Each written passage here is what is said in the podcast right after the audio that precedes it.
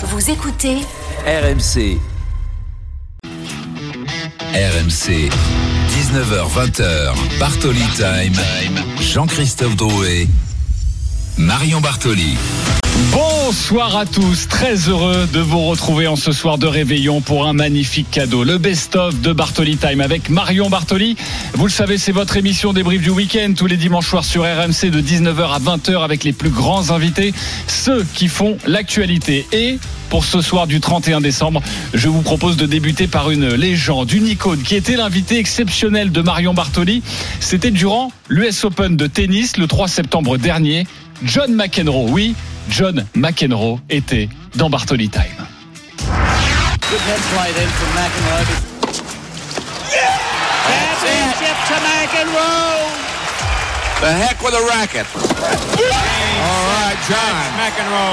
Fuck, You can't be serious, man. You cannot be serious. That ball was on the line. 7 6. 6 1.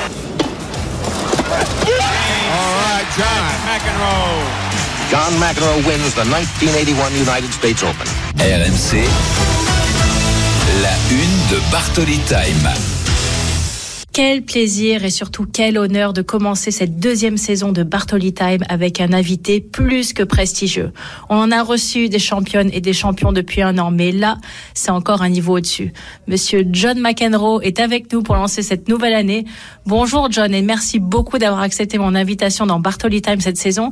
Tout d'abord, comment vas-tu? Uh, Marion, first of all, thank you for the Ouais, Marion, nice d'abord, merci pour cette gentille introduction. J'apprécie beaucoup. Je vais bien, j'ai hâte de retrouver Um, les cours wait, bientôt, je l'espère. Alors là, je suis bloqué dans mon appartement pour l'instant, mais euh, c'est un très bel endroit, donc tout va bien.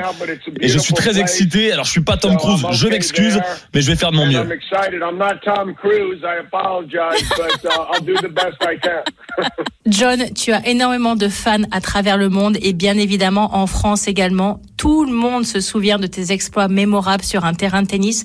Mais quelles sont tes activités aujourd'hui? Je crois que tu as une académie que tu commentes également. Peux-tu nous en dire un tout petit peu plus? A little update would be yes, the academy. I've had an academy about 12 years. It's very close to Flushing Meadows. It's about five. Eh bien, les nouvelles fraîches. Oui, uh, j'ai une académie depuis passion 12 for me ans. C'est tout proche de Flushing Meadows. C'est à environ and 5 my minutes de là.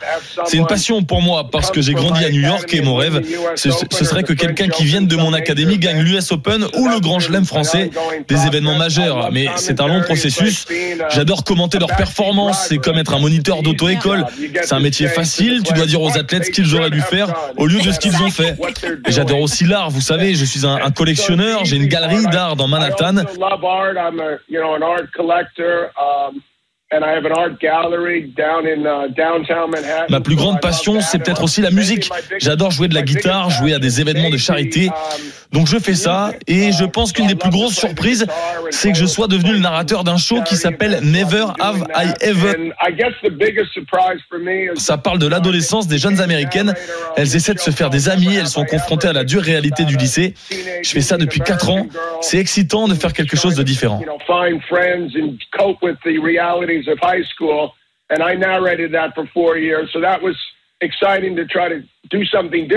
John, nous sommes bien évidemment en pleine période de l'US Open. Nous allons aborder ce tournoi dans un instant. Mais j'aimerais quand même rappeler ton palmarès à nos auditeurs. 80 titres, 7 tournois du Grand Chelem, 5 Coupes Davis, numéro 1 mondial pendant 170 semaines, 3 titres au Masters de fin d'année et bien évidemment un bras gauche inoubliable. Tu as gagné 4 fois ce tournoi du US Open. Tu es un enfant de New York. Qu'est-ce que ce tournoi a de plus que les autres?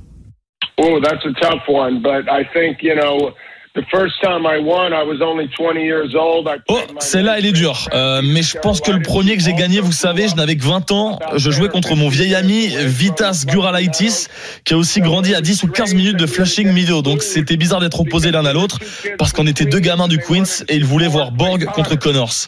So that was a little bit And you're like. Um, no, that's me now.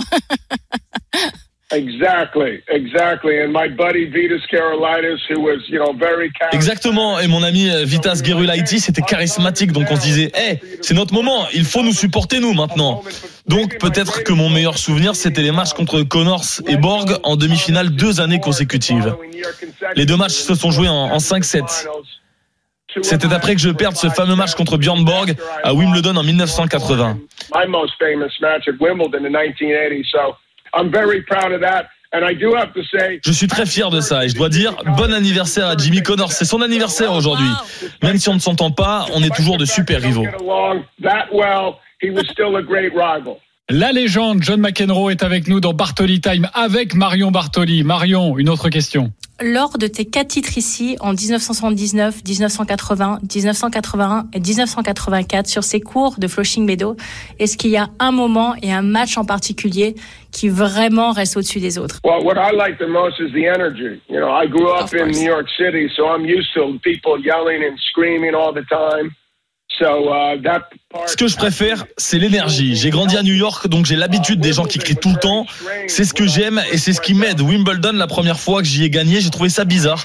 C'est tellement calme, c'est silencieux, je ne comprends pas ces gens. Je préfère l'ambiance plus déjantée de New York. Je comprends que ça rende fou les gens qui te crient « T'es nul !» Des gens me criaient ça tout le temps. C'était frustrant, mais au final, je le comprenais parce que j'étais le New Yorkais typique qui adore s'exprimer. J'adore ça. Et puis, je pouvais rester à la maison, ce qui était beaucoup plus facile. C'est un avantage pour moi. Mais vous avez aussi beaucoup d'amis et de familles qui viennent vous voir et ça vous met euh, la pression parce que vous voulez faire les choses bien devant vos amis et votre famille. Et c'est aussi agréable de dormir dans son propre lit. Friends family that want to come and you feel pressure because you want to do well in front of your family, but also it's nice to be able to sleep in your own bed. Tu l'as dit, cette foule de New York a beaucoup d'énergie et tu as aussi eu des moments sur le terrain, on s'en souvient tous, avec tes fameux You cannot be serious qui nous ont rappelé tous des moments extraordinaires de toi sur le terrain. Est-ce qu'il y a un moment en particulier, une interaction avec la foule, quelque chose où là tu t'es dit il y a vraiment quelque chose qui est en train de se passer à l'US Open. Well, I had one moment early on where um, I had uh, uh, was playing Jimmy Connors and about they used to. J'ai eu un moment où je jouais contre Jimmy Connors et à l'époque, on avait l'habitude d'avoir des célébrités sur le court. Vous savez, aujourd'hui, les joueurs utilisent tellement de cours différents. Mais à l'époque, il y avait des célébrités sur les cours. Euh, Jack Nicholson était à un mètre de moi. Et je me disais, oh mon Dieu, c'est incroyable, c'est mon acteur préféré. Et je dois botter le cul de Jimmy Connors pour lui montrer qui je suis. Il n'arrêtait pas de dire, Johnny Mac, Johnny Mac. J'étais gonflé à bloc et ça m'a aidé à gagner un match comme ça. Beat Jimmy Connors' ass just to show him, and he's he kept going, Johnny Mac, Johnny Mac, and I was all like pumped up, and um, that helped me get through like a match like that because you just look over. On ne peut rien faire contre un mec gonflé à bloc comme ça. Et la première fois que je l'ai gagné, j'étais sifflé par quelqu'un dans le public. Ça a frustré vraiment. Il me criait dessus et je lui criais dessus et d'un coup ça s'est arrêté. Je comprenais pas pourquoi.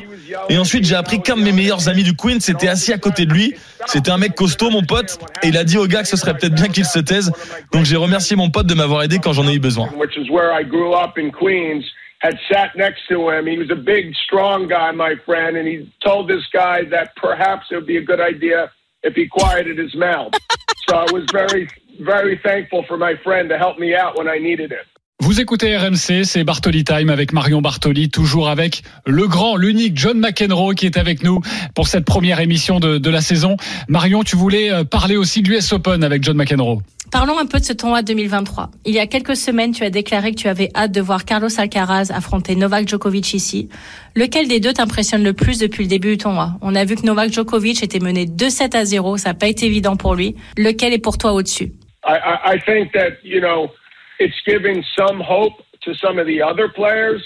Uh, you know, obviously Medvedev. Oui, oui, il a une carrière énorme. Je pense que ça donne de l'espoir à d'autres joueurs comme Medvedev, qui en a gagné un. Sinner, qui pour moi joue le meilleur tennis de sa vie. Et on a besoin d'un homme américain aux États-Unis.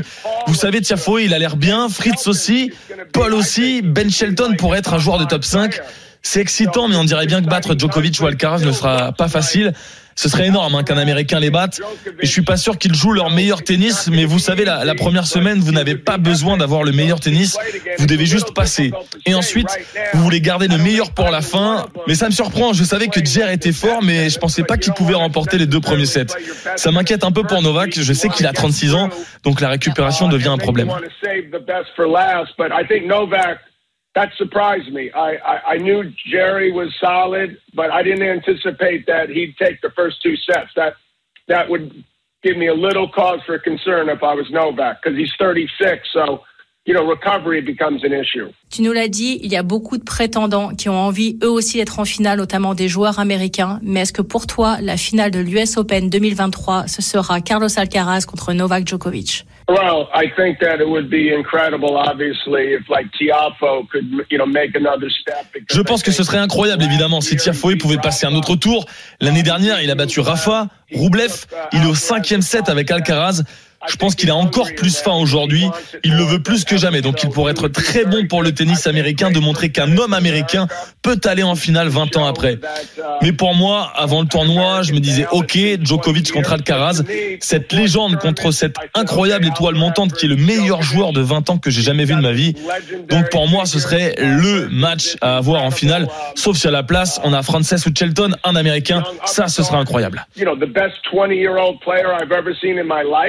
You know, the best 20 year old player I've ever seen in my life. So this is, you know, the match that would be, to me, would be incredible to see unless, you know, a guy like Francis or Shelton or some Americans in there. Passons au tableau féminin maintenant, si tu le veux bien, John. Il y a Iga Swiatek et Coco Gauff qui sont les deux noms qui reviennent énormément. Malheureusement pour elles, elles sont dans la même partie de tableau. Elles vont d'ailleurs éventuellement s'affronter en quart de finale. Il y a aussi le grand retour de Caroline Wozniacki, qui a été maman à deux reprises et qui est en huitième. Quels sont pour toi les moments marquants de cette US Open féminin? Yeah, I think that that match is uh, extremely interesting. I do some work with, uh, or I did some work with Caroline. She was working as a commentator Yep. at E ESPN, and then she said, "Oh, I'm going to come back," and we're like, "Really? You're going to come back? You just had two kids." Je pense que ce match est très intéressant. J'ai travaillé un peu avec Caroline. Elle bossait comme commentatrice à E ESPN. Elle m'a dit, je vais faire mon comeback, je vais y retourner. Et je lui ai dit, vraiment, tu veux y retourner? Tu viens d'avoir des enfants. Tu n'as pas joué depuis trois ans et demi, mais elle avait ce truc dans ses yeux et elle disait, je vais faire mon comeback. Je serai meilleur que ces gens que je regarde. J'étais là, ok. Mais elle est dans une grande forme. hein. Je suis impressionné. Elle a vraiment travaillé dur pour revenir. Elle a l'air heureuse et c'est une très belle histoire. Ce sera un, grand match contre Coco. Elle a eu quelques matchs frustrants. Tout le monde parle d'elle contre Chiantec. Je pense encore que c'est un, je pense encore que c'est ce qui va arriver. Ce sera un match énorme. J'ai dit avant le tournoi, peu importe qui gagne ce match, ce sera elle qui gagnera le tournoi. Whoever wins that match is going to win the win. tournament, in my Yeah, opinion. I agree. La grande star John McEnroe est avec nous dans Bartoli Time, première invitée de cette deuxième saison. Rendez-vous compte, Marion avec John McEnroe. Pour la première fois cette année, les hommes et les femmes jouent avec les mêmes balles pour cette US Open. Est-ce que c'est normal selon toi? Est-ce que ça peut changer les choses? On sait très bien que normalement les balles féminines sont un petit peu plus légères, mais cette année l'US Open a décidé d'harmoniser les choses et d'avoir des balles égales entre les hommes et les femmes. Qu'est-ce que tu penses de cette situation? Sachant que Roger Federer aimait lui plutôt s'entraîner avec des balles féminines, donc des balles un peu plus légères. You probably know the answer to better than I do because over the years. C'est une question intéressante. Euh, tu connais la réponse mieux que moi parce qu'au fil des années, moi j'utilise toujours les balles que les hommes utilisent occasionnellement. Quand je joue avec les filles à l'entraînement en double mixte, je joue avec les balles des filles. Mais la vérité, c'est que c'est la même chose, mais les balles des filles sont plus légères. C'est peut-être euh, un peu différent. La façon dont elles flottent dans l'air, ça pourrait aider les mecs euh, un peu plus légers qui, qui jouent contre des poids lourds. Les mecs plus lourds euh, sur les renvois, qui veulent être consistants mais forts aussi. Mais peut-être que ça aide euh, Coco euh, parce que j'ai l'impression qu'elle joue le meilleur tennis de sa vie.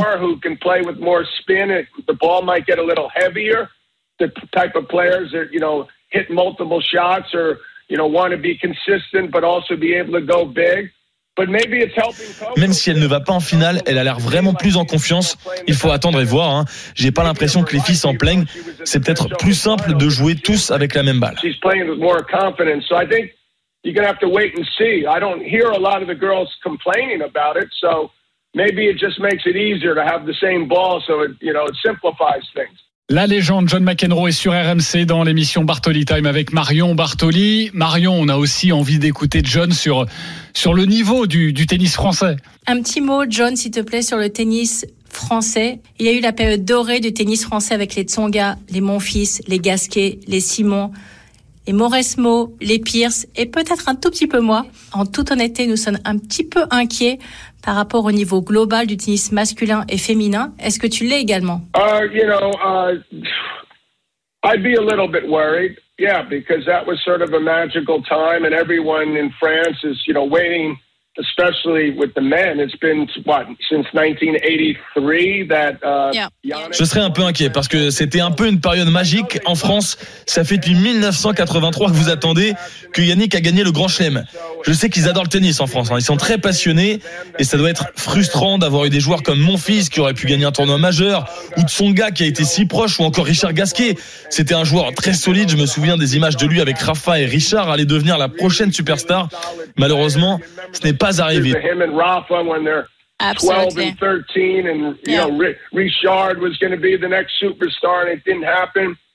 Of all the guys that I've seen, I like Arthur Fees the most. I think he's Yeah. got De tous les gars que j'ai vus, je préfère Arthur Fils. Je pense encore qu'il y a de solides joueurs en France, mais je pense que Fils, c'est quelqu'un qu'il faut surveiller. C'est le mec qui a le plus de potentiel pour devenir un grand joueur. Il apprend encore ce que c'est euh, que d'être un, professionnel, mais il fait du bon boulot. Et je pense que d'ailleurs, c'est le plus jeune mec dans le top 50 ou top 100. Ce serait un bon coup de boost, évidemment, d'avoir un top joueur français, faire quelque chose. C'est comme aux États-Unis, on a besoin d'un homme américain qui casse tout. C'est un problème depuis longtemps aux États-Unis, et c'est la même chose en France. a, a top French player doing something, just like we need an American male to break through and, and do something big. So this is this has been a problem for a while for both the United States and France. Et enfin, John, avant de te remercier d'avoir participé à cette interview, j'ai une question un petit peu plus fictive. Aujourd'hui, tu aimerais affronter qui et sur quel cours de tennis si tu pouvais choisir? Et surtout, est-ce que tu gagnerais? Um, I would try to play uh, either, you know, Novak Djokovic now has set the temple. J'aurais aimé jouer Novak Djokovic. Mais le match le plus dur que je pourrais jouer serait contre Rafael Nadal à Roland Garros. Euh, Quoique non, Euh, non, je me vois pas faire ça. De jouer Novak sur l'herbe ou sur dur, ça ce serait le but ultime. Voir mon jeu contre le sien, parce qu'il est dur, il est solide. Mais j'aurais aimé essayer ça. Je ne pense pas que ça aurait bien tourné, je crois, parce que je lui aurais tenu tête. I don't know. I don't think it would have turned out too well most of the time, but I think a couple times I think I could have gotten in his head a little bit. Merci beaucoup, John McEnroe, d'avoir accepté de répondre à mes questions. Ça a été un honneur de te recevoir dans Bartoli Time. Marion, you're welcome. Nice talking to you. Good luck Thank with you your so show. Ah, Je vous le disais, hein, les plus grandes stars sont dans Bartoli Time. Allez, on se retrouve dans quelques instants pour la suite du best-of de Bartoli Time avec Marion euh, Bartoli. Également un grand champion avec nous. Il venait tout juste de remporter sa première victoire dans la catégorie reine de la moto. La moto GP, Johan Zarco avec Marion Bartoli dans quelques instants. À tout de suite. RMC. Jusqu'à 20h, Bartoli Time, Jean-Christophe Drouet. Marion Bartoli. Nous sommes de retour sur RMC pour le best-of de Bartoli Time en ce soir de réveillon du 31 décembre. Nous allons maintenant revenir sur l'émission du 22 octobre dernier. Ce jour-là, Johan Zarco, le pilote français, avait remporté le premier Grand Prix de sa carrière en MotoGP, la catégorie Rennes. Johan Zarco avec Marion Bartoli. Depuis 2017, on l'attendait La victoire de Johan Zarco dans la Il le fait Oui Johan Zarco est vainqueur de Grand Prix Ça y est RMC, la une de Bartoli Time. Et merci aux commentateurs de Canal pour les poils. Et oui, ça y est, Johan Zarco a enfin signé sa première victoire dans la catégorie Rennes à 33 ans. C'était samedi lors du Grand Prix d'Australie. Le héros du week-end est avec toi, Marion, dans Bartoli Time. Bonjour, Johan. Bonjour. Bonjour Johan. Alors tout d'abord, je suis extrêmement ravie de pouvoir m'entretenir avec toi aujourd'hui dans Bartoli Time. Et je tenais à te féliciter de vive voix pour cette magnifique exploit que tu as réalisé ce week-end. Je sais qu'en tant que sportif, on a la recherche en permanence de ces immenses victoires qui marquent une carrière. Et tu as réalisé cet exploit hier. Donc je suis extrêmement contente pour toi et vraiment heureuse de pouvoir t'écouter dans mon émission. Bah, Merci beaucoup. Ça fait ça fait du bien en tout cas parce que ouais, ça fait un paquet de courses que j'essaie de gagner en MotoGP. Et, euh, et là presque, je me suis concentré pour euh, jouer un beau podium. Et, euh, quand l'opportunité de gagner elle s'est présentée, euh, j'étais en fait bien prêt à, à tenter ma chance. Johan, on est le jour d'après, un jour après ton fabuleux exploit avec cette victoire sur le Grand Prix d'Australie. Est-ce que tu prends conscience 24 heures après de ce que tu viens de réaliser? Oui, en tout cas, j'ai senti un grand soulagement et euh, je suis pas à la maison pour peut-être me rendre compte euh, l'ampleur nationale que ça peut faire euh, une victoire euh, française euh, au plus haut niveau de la moto. Mais en tout cas, de, de l'autre côté du monde, en Australie, ça me permet de, bien apprécier, d'avoir ce sentiment de soulagement et, du coup, simplement content de, de ce moment-là. Alors tu as parlé de soulagement, Johan. Effectivement, c'était ta 120e course dans la catégorie Rennes en MotoGP et tu n'avais obtenu jusqu'à maintenant aucune victoire. Est-ce que tu avais fini par perdre espoir de remporter une course ou tu as toujours cru? Non, je pense qu'il faut pas perdre espoir parce qu'on sait qu'à ce niveau-là, euh, beaucoup de choses euh, peuvent euh, jouer et il y a des fois des conditions qui peuvent tourner en la faveur de certains pilotes. Et, euh, et je reste compétitif parce que quand on a la moto euh, qui peut gagner, qu'on a le niveau pour jouer les podiums euh, sur beaucoup de week-ends dans l'année, et que j'en ai déjà, même j'ai déjà fait pas mal de secondes et de troisième place, et ben on se dit la, la victoire est toujours jouable. Après c'est vrai que des fois on se dit ben pourquoi elle est si difficile à atteindre? Ou pourquoi presque le le destin fait qu'il y en a un qui est toujours euh, plus fort ce, ce jour-là ou sur toi, un nuage? On se pose ces questions, mais euh, on peut pas se résoudre à dire euh, bon bah je ne gagnerai pas, parce que quand on analyse un peu la, la perche de tout le monde, même des fois euh, une huitième ou une dixième place, quand on se rend compte le peu d'écart qu'il y a entre le premier et le dixième, ben on se dit en fait c'est une question de circonstance, ça peut tourner en, sa faveur si on est prêt à prendre l'opportunité. Johan Zarco est avec nous euh, sur euh, RMC dans Bartoli Time pour nous raconter sa grande première. Justement, euh, Johan, euh, raconte-nous ce, ce dernier tour parce que tu l'as dit, tu as déjà fait des podiums. Vous êtes cinq au coude à coude.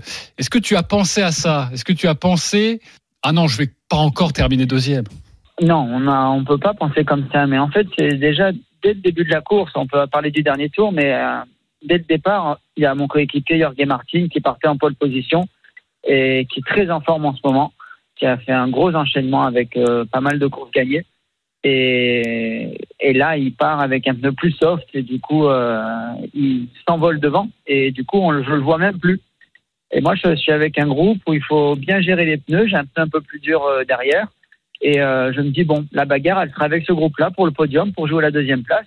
Et c'est déjà très bien, parce que mon coéquipier était parti devant. Et finalement, le coéquipier, on commence à le voir à un moment dans la course. Et à cinq tours de la fin, je me dis, en fait, on le rattrape plus vite que prévu. Il y aura peut-être quelque chose à jouer. Et c'est vraiment à deux tours de la fin que je me rends compte que on va l'avoir dans le dernier tour. C'est pour ça que j'ai essayé de me présenter au mieux euh, derrière lui. Euh, J'ai d'abord doublé les autres pilotes pour présenter deuxième. Et au dernier tour, j'avais, on va dire, plus que lui à passer. Et c'est vrai qu'en fait, euh, lors du, dépassement, eh ben, tous les autres étaient derrière aussi pour essayer de se faire une place. Et euh, bien content de l'avoir doublé au virage 4 et du coup d'avoir fait les, les, les huit derniers virages euh, en tête euh, pour gagner ce premier Grand Prix. Week-end parfait pour Johan Zarco, parfait. Pas tout à fait. Écoutez ce qui s'est passé lors de euh, la retransmission, la remise du trophée, le podium avec normalement cette Marseillaise. Si vous avez regardé chez nos copains de Canal+, ça s'est passé comme ça.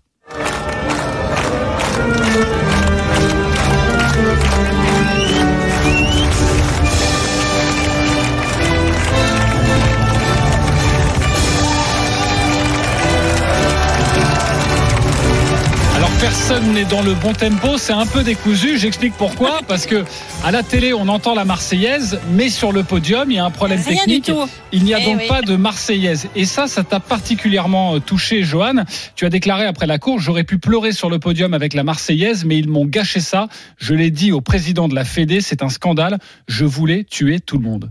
Non, tuer tout le monde, non, claquer tout le monde. Je veux pas non plus tuer des gens pour ça. J'avais bien envie de, gifler quelques personnes, ça c'est sûr. Mais euh, parce que voilà, c'est des moments uniques, c'est une course internationale, c'est un gros événement énorme et euh, la course la plus importante, on peut même pas avoir euh, l'hymne du vainqueur. Ça m'a mis les boules quoi. Et, c'est vrai qu'en fait à la télé ils n'ont pas compris parce que sur les retransmissions les gens avaient la Marseillaise. Nous, sur le circuit, on, on l'a pas du tout entendu. Et c'est pour ça qu'on l'a chanté en décalé, puisqu'on s'est mis à la chanter à cappella avec les Français qui avaient en bas du podium. Et, euh, et ça fait ce gros décalage. Et l'explication, euh, je sais pas. Chacun un peu euh, botté en touche. Et euh, un coup, les haut-parleurs n'ont pas fonctionné, mais les gens du circuit ont dit non, non, euh, ça fonctionnait bien. C'est la Dorna, les organisateurs qui ont raté. Enfin voilà, je, je ne sais pas. Mais c'était dommage parce qu'une première, surtout que c'est un rituel d'avoir Lynn. Et là, comme par hasard, ben, c'est euh, Jojo qui, qui galère pour avoir sa victoire, ben, qui a pas son Lynn. Mm. C'est un peu digéré là ou pas, euh, Johan?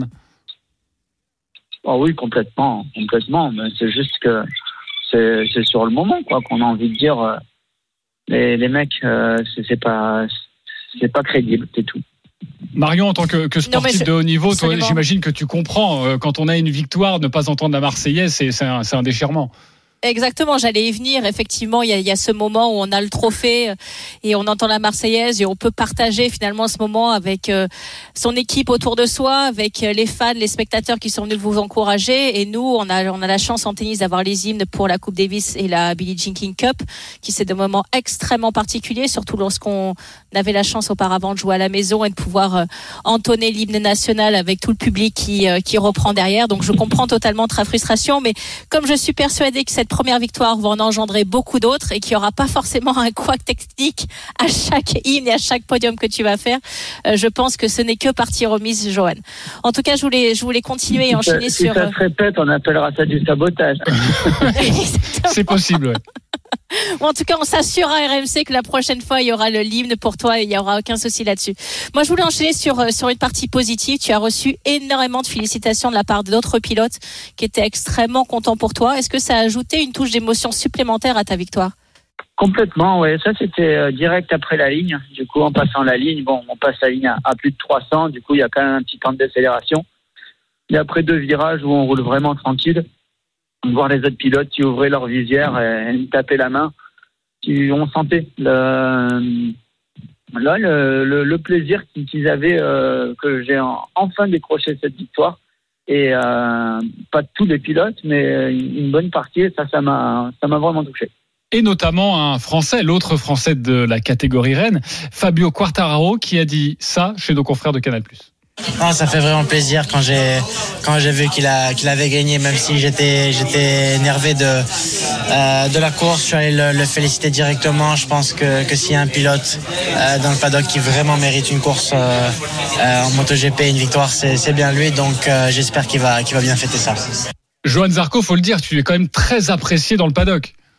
Bah en fait, je fais ma route et euh, je suis assez solitaire, mais euh, je respecte les autres pilotes, on se respecte beaucoup et on voit qu'en fait, euh, ça sert à rien de se tirer dans les pattes puisqu'on n'est pas nombreux. Et, euh, mine de rien, ouais, on, s'apprécie bien et je pense que oui, euh, beaucoup de pilotes peuvent voir que je suis rapide, ils respectent aussi ma vitesse, mais j'ai pas eu le relâchement.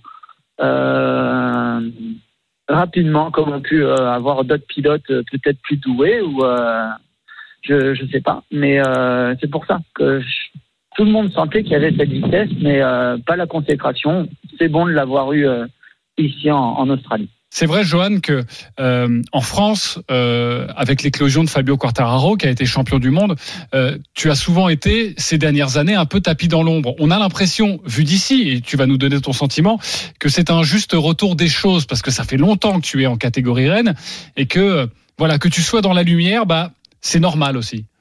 Ouais mais il n'y a pas de, de sentiment de Fabio euh, plus dans la lumière que moi ce qu'il a fait, c'est incroyable. Il a un type de, de champion du monde dans la catégorie reine. Il a plusieurs victoires et euh, il a eu cette bonne sensation rapidement sur la Yamaha qu'il a réussi à concrétiser rapidement parce qu'il est bien resté dans, dans le bon moule qu'il fallait. Et, euh, et j'étais heureux de cette victoire. Moi, j'ai toujours dit, euh, vaut mieux que ce soit un Français qui gagne encore un Espagnol. Du coup, euh, Eh oui. j'étais bien content quand, quand il y avait la Marseillaise. Et euh, j'ai d'ailleurs toujours félicité, envoyé des messages, euh, même certainement partagé des choses sur sur les réseaux sociaux, comme euh, lui-même a fait. Et je suis vraiment, j'apprécie euh, ce, ce, ce fair play de, de, de sa part et, et que finalement, en fait, on, on joue de la même manière. Et, et c'est beau d'avoir quand même deux Français à aussi haut niveau. On a deux caractères assez différents et presque deux publics différents aussi. Il a, on a 10 ans d'écart, on n'avait pas de la même génération. Euh, voilà, presque, on, on voit dans le public français qu'il y a, il y en a qui aiment les deux, il y en a qui préfèrent Fabio, il y en a qui préfèrent euh, Zarco, et euh, du coup, il y en a pour tout le monde, et ça, c'est très bien. Johan, tu, l'as rappelé tout à l'heure, effectivement, avant cette victoire finale d'hier, tu as réalisé 16 podiums, tu as été 11 fois deuxième en MotoGP. Tu es actuellement cinquième au classement provisoire du championnat du monde. Après cette victoire, quels sont tes objectifs d'ici la fin de la saison? Je rappelle qu'il reste quatre grands prix. Eh bien, j'espère qu'en fait, euh, un peu ce, soulagement va permettre d'être euh, davantage euh, relâché sur la moto. À, ce niveau-là, il faut vraiment piloter par instinct pour, euh, pour pouvoir, disons, euh, être, euh, être au mieux et exploiter au mieux la moto. Je sais qu'avec l'expérience, je suis compétitif sur les circuits qui vont arriver. L'objectif, c'est de rester dans, dans ce top 5 mondial parce que ça reste une place très bonne et vu la saison que j'ai eue, ça serait un, très bel objectif. Et pourquoi pas, voilà, rejouer podium si c'était victoire pour avoir cette Marseillaise. Mais euh, vraiment, voir le- les sensations que j'aurai sur la moto avec euh, cette victoire obtenue, comment ça peut jouer euh, dans le corps. Merci beaucoup, Johan Zarco, d'avoir été en direct sur RMC avec Marion Bartoli dans Bartoli Time. Et encore félicitations et une très belle fin de saison, évidemment. Merci Johan et surtout encore une fois bonne chance pour le Grand Prix de Thaïlande qui a lieu le dimanche 29 octobre. On va bien évidemment te suivre pour le reste de la saison. Et encore une fois, merci d'avoir répondu à toutes nos questions. Et une belle Marseillaise. hein. De une rien. Marseillaise. À bientôt. Et Johan Zarco que l'on retrouvera en 2024, mais dans une autre écurie après trois saisons chez Ducati, le pilote français rejoint le team Honda. On se retrouve dans quelques instants pour la suite du best-of de Bartoli Time avec Marion Bartoli. Retour sur une interview exceptionnelle avec l'oncle de Raphaël Nadal, Tony Nadal, invité de l'émission juste après l'annonce du grand retour de son neveu. À tout de suite sur RMC. RMC Bartoli Time. Jean-Christophe Drouet. Marion Bartoli. Vous écoutez RMC, c'est le best-of de Bartoli Time avec Marion Bartoli. On vous gâte en ce soir de réveillon du 31 décembre avec les meilleurs moments depuis le début de la saison. Retour maintenant au 3 décembre dernier. Quelques jours auparavant, Raphaël Nadal annonçait son grand retour. Après un an sans jouer, son oncle, Tony Nadal, était l'invité exceptionnel de Marion Bartoli. Est-ce qu'il a, selon vous, encore un avenir radieux After one year outside of the tour, Quel immense champion, Raphaël Nadal. I think it's the right moment to be back. Première balle de service pour l'Espagnol. Elle est dedans. Et c'est un ace Oh le mec Il est à genoux, Rafa Nadal Bien sûr, ses problèmes physiques qui ne le lâcheront plus, on le sait, son, son- sa douleur au pied. Incroyable démonstration de puissance, de tout. C'est le plus grand terrien de tous les temps. RMC. La une de Bartoli Time. La décision était très attendue. C'était vendredi. Raphaël Nadal a pris la parole sur ses réseaux sociaux. Super production à l'espagnol. Je pense que je ne mérite pas d'arrêter de cette manière. J'ai travaillé dur toute ma vie, donc ce ne sera pas durant cette conférence de presse que je vais annoncer la fin de ma carrière. Je vais travailler très dur pour finir ma carrière de la meilleure manière possible.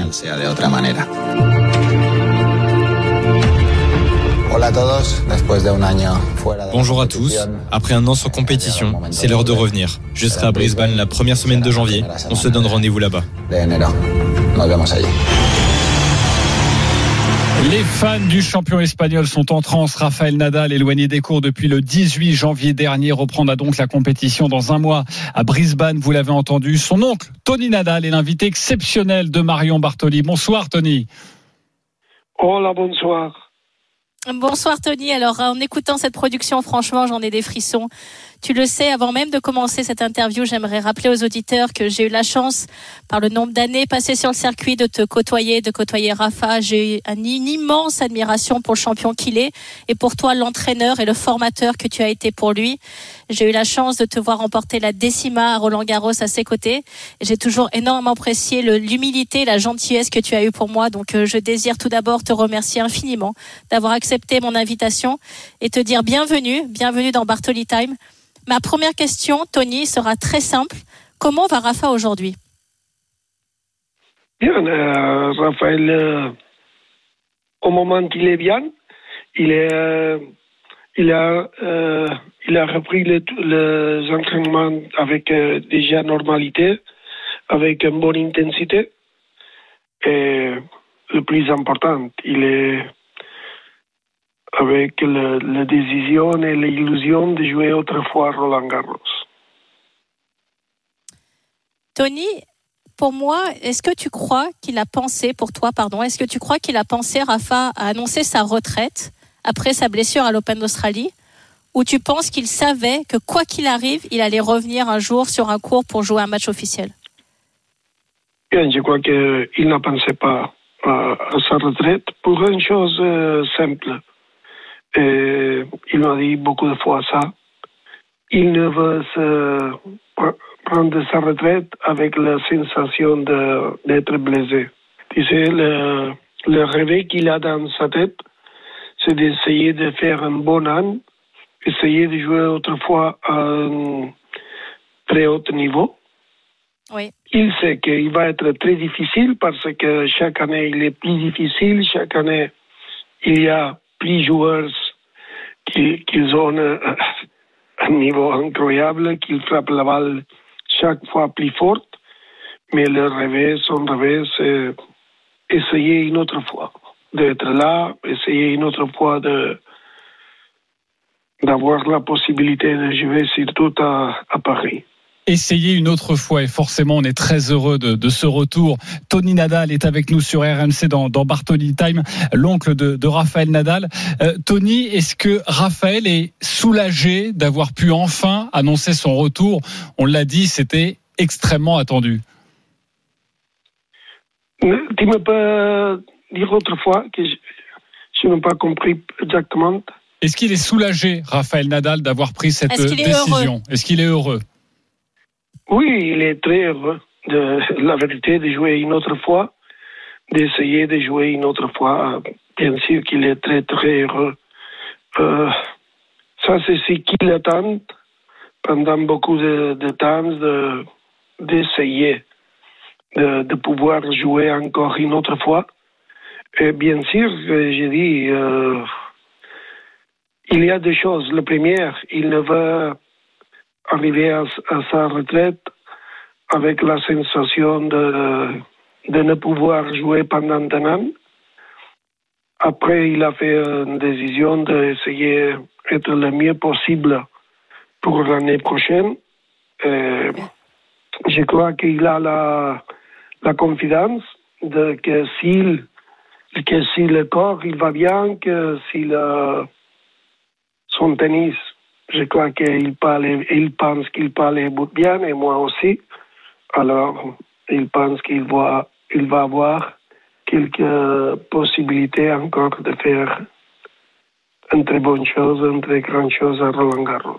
Et forcément, on a très envie de, de, voir ça. Tony Nadal est avec nous sur RMC. Euh, avant de reprendre avec euh, Tony, Marion, euh, ton, ton regard sur ce retour de Raphaël Nadal, on ne pouvait pas imaginer autrement. Ça ne pouvait pas se terminer comme ça. Oui, absolument. Et puis encore une fois, je, je le redis, j'ai eu la chance de côtoyer ces trois immenses champions que sont Roger Federer, Rafa Nadal et Novak Djokovic pendant mes années sur le circuit. J'ai grandi avec eux, je les ai vus évoluer. Et, ce qui m'a frappé dans les trois, c'est cette, cette obsession euh, de la perfection et surtout de vouloir toujours gagner encore et encore plus. Et c'est ce qui les a amenés à avoir des palmarès aussi euh, gigantesques que ce qu'ils sont arrivés à faire, remporter 14 fois Roland Garros comme l'a fait Rafa. On, je pense qu'on n'arrive pas à se rendre compte de ce, ce, que ça représente comme effort, comme, euh, comme intensité, comme euh, dévotion au quotidien pour son sport. Donc pour moi, de pouvoir avoir la joie de le revoir sur un cours de tennis, c'est une joie absolument immense et c'est la raison pour laquelle les fans de tennis dans le monde entier, quel que soit le joueur qu'ils supportent, seront extrêmement heureux de voir Rafa. Tony, j'ai une question pour toi. Tu le vois, Rafa, s'entraîner s'entraîner tous les jours dans, dans, son académie à Majorque. Tu, tu, es là au quotidien avec lui. Tu le sens comment Oui, non, non je, je, pas, pas chaque jour parce que j'ai mon travail, mais je vais à le voir euh, beaucoup de fois. Et avant, il fait de moi que son mouvement il n'était pas très bon. Mais après le dernier trois semaines, je crois que l'entraînement il est déjà à un très bon niveau. Et, et c'est pas le plus important de seulement d'essayer de gagner une autre fois. C'est la sensation de la première, de ne pas quitter le tennis avec une mauvaise oui. sensation. Le deuxième, c'est le compromis avec lui-même et le compromis avec tout le monde de essayer encore une autre fois. Et bien, c'est la volonté de, de vouloir être encore là parce que je crois qu'égal Djokovic, égal que Federer, Federer, il a essayé pendant deux ans de, de retourner. Après, c'est dommage, il ne peut. Mais le, le 3, le 3, je crois que le plus important, c'est qu'il aime beaucoup le tennis. Il aime la compétition, il aime le jeu, il aime le, le- être à, entre grandes places comme euh, Wimbledon, Roland Garros, Australie, Monte Carlo, beaucoup de, de places comme ça. Et ça, c'est le, le rêve qu'encore il a, Raphaël, dans la tête. Être autrefois là, et j'ai dit beaucoup de fois de, de lui, c'est après qu'il Raphaël il commence à jouer quelques quelques matchs. Après chaque fois, Raphaël il est un peu plus compétitif. Bien sûr qu'on le sait qu'aujourd'hui, les jambes ils ne sont pas les mêmes que les jambes de d'il fait dix ans. Le, la tête, je crois qu'il va être égal, euh, mais la volonté, elle va être la même. Euh, et ça, c'est le rêve C'est de Raphaël. important. Bien sûr. Oui. Tony Nadal, l'oncle de Rafael Nadal, est avec nous en direct sur RMC dans, dans Bartoli Time. Marion, c'est très important ce que nous dit Tony. Il nous dit plusieurs choses. Euh, déjà euh, que euh, Rafael Nadal n'est pas sûr de pouvoir gagner, mais il ne voulait pas quitter la scène comme ça. Pour lui, c'était impensable.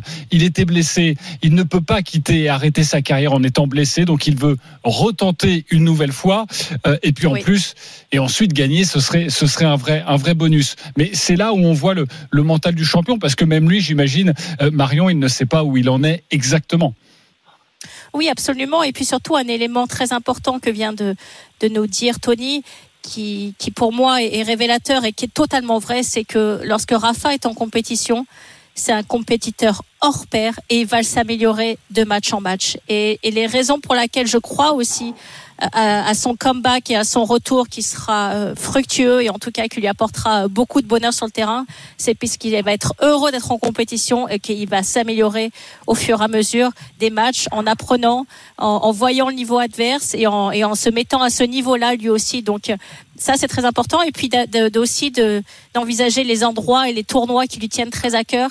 Tony a évoqué Monte Carlo, il a remporté ce tournoi plus de dix fois, Roland Garros bien sûr, Wimbledon, l'Open d'Australie, tournoi du Grand Chelem et puis certainement aussi les Jeux Olympiques à Paris sur terre battue. J'aimerais évoquer cette Oui. question avec toi, avec toi Tony. Est-ce qu'il a un plan dans sa tête précis, Rafa, des tournois qu'il va jouer ou euh, il ne sait pas encore? Ce qu'il ne sait pas, c'est moi.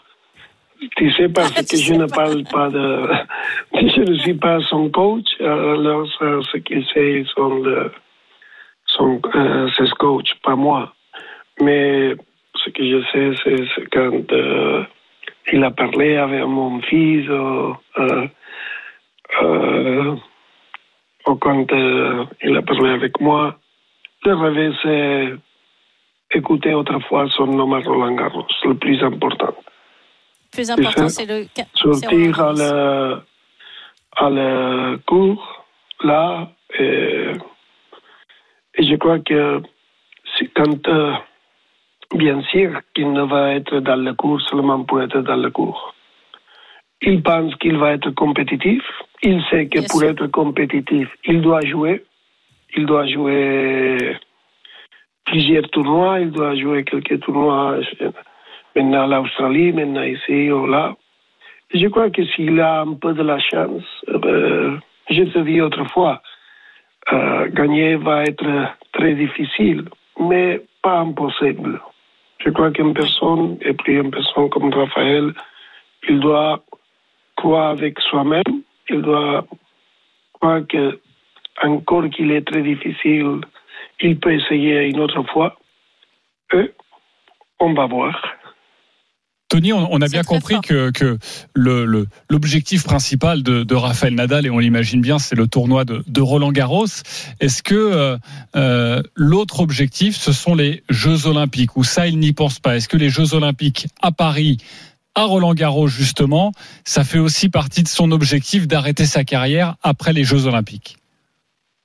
Je, je ne sais pas exactement bien, bien, mais bien sûr, Raphaël va être important de jouer tous les tournois possibles, non Mais spécialement euh, les, Jeux Olympiques et Roland Garros, non Pour euh, une raison que tout, Roland Garros a été où il a eu pris succès, non Alors, euh, où il a gagné prix, il pense qu'il est où il peut avoir pris chance de, de faire un, De un gagner, bon tournoi égal que les Jeux Olympiques. Et pour lui, jouer les Jeux Olympiques et jouer en représentation de l'Espagne était toujours très important, égal quand il a joué à, à quand il a joué à, à Rio.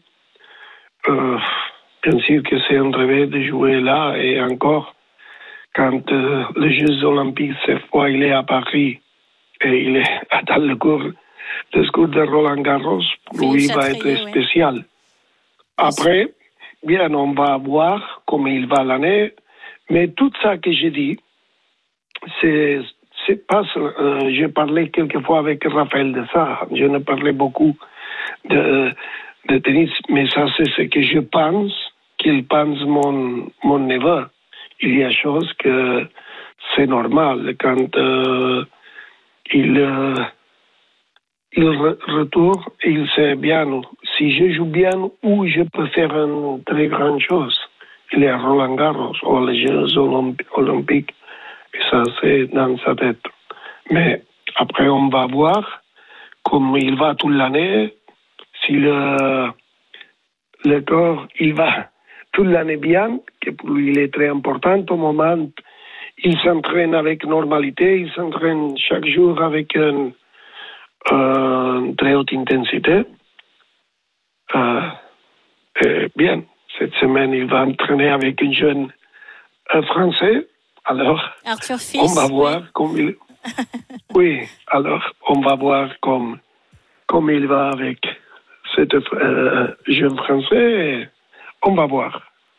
Marion, tu le connais bien en plus, euh, Arthur Fils. hein. Tu lui diras évidemment de, de protéger au maximum la, la légende euh, Raphaël Nadal. Tu as entendu euh, Tony qui nous parle évidemment de Roland Garros, euh, des Jeux Olympiques aussi. Euh, bien sûr, c'est sur sa terre, sur ses terres. Euh, mais est-ce que enchaîner les deux, c'est possible pour pour Rafa? Trop difficile de répondre maintenant?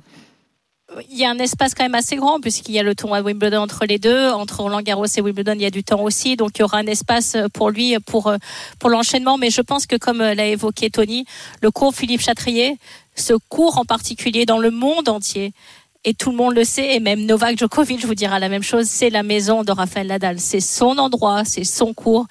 Il est quasiment imbattable. Quelques joueurs seulement sont arrivés à le battre très, très, très, très peu sur ce cours-là. Et c'est la raison pour laquelle, lorsque Rafa prend son sac, qu'il le pose sur le cours Philippe Chatrier et qu'il joue sur ce cours, on ne peut jamais ne pas le mettre comme favori du match. Et j'attends vraiment avec impatience de le voir évoluer sur ce Roland Garros, euh, parce que pour moi, ça va être euh, un moment d'émotion extrêmement intense. Et je pense que tous les fans de tennis auront les yeux rivés sur le premier match de Rafa à Roland Garros. Tony, j'ai une dernière question pour toi. Est-ce que tu penses que Rafa peut gagner son 15e Roland Garros? J'ai- toute la vie, j'étais positif. Toujours que euh, quand j'étais avec Raphaël, je pensais qu'il peut gagner. Pas seulement Roland Garros, euh, mais après, il ne gagne pas. Il, a perdu. Mais avant de sortir, je pense toujours qu'il peut gagner. Je sais qu'il va être très difficile battre à Djokovic. Il va être très difficile battre à Alcaraz. Mais je crois que Raphaël, si Raphaël, il est bien, je crois qu'il va avoir de possibilités de gagner. Je, je crois que Roland Garros, j'ai vu à Raphaël, quand Raphaël il a joué bien, il était un peu mieux que les autres. Alors, j'espère que un fois plus, il a la possibilité que le, le Dieu il donne de la force et que qu'il peut gagner encore une autre fois? Ça, c'est le rêve. Après, on va voir. D'ici à le mois de juin, il manque beaucoup. Mais chacun, je crois que pour avoir succès dans sa il doit croire que ce qu'il veut faire est possible. Et ça, c'est ce que je pense et je crois que Raphaël, il pense le même. Mais franchement, Tony Nadal, on souhaite tous voir Raphaël Nadal à, son niveau et à un niveau brillantissime pour nous régaler encore lors du prochain Roland Garros. Euh, si je peux me permettre, Marion, moi aussi j'ai une dernière question pour Tony parce que ça fait 15-20 minutes qu'il est avec nous en direct sur RMC. Déjà beaucoup d'efforts pour être en français. Donc merci beaucoup, euh, Tony, d'avoir fait cet Ah, effort. ouais, pas un problème. hein. Et la deuxième question, on parle toujours, et vous parlez toujours de Rafa, forcément, on vous interroge sur votre, sur votre neveu. Mais vous, est-ce que vous êtes heureux aussi? Oui, bien sûr. Je suis heureux. Je suis euh, familial de Raphaël. Je suis son oncle. Et je suis heureux le premier pour lui, pour voir qu'il est autrefois bien. Il aime beaucoup le tennis, il aime le- la compétition et savoir qu'il peut faire ce qu'il aime.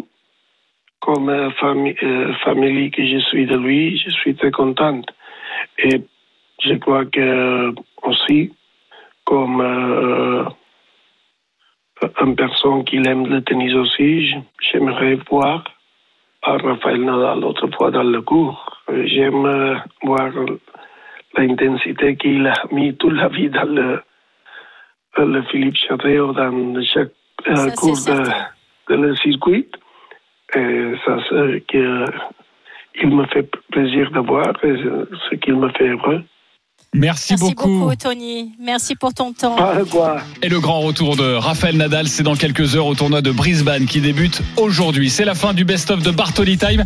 Merci à tous de nous avoir suivis. On se retrouve dimanche prochain en direct à 19h avec Marion Bartoli pour la première de l'année. En attendant, profitez bien des vôtres. Je vous souhaite un excellent réveillon. Dans quelques instants, vous avez rendez-vous avec François Pinet pour l'after-foot, mais également les vœux du président de la République. Salut. RMC jusqu'à 20h. Bartoli Time.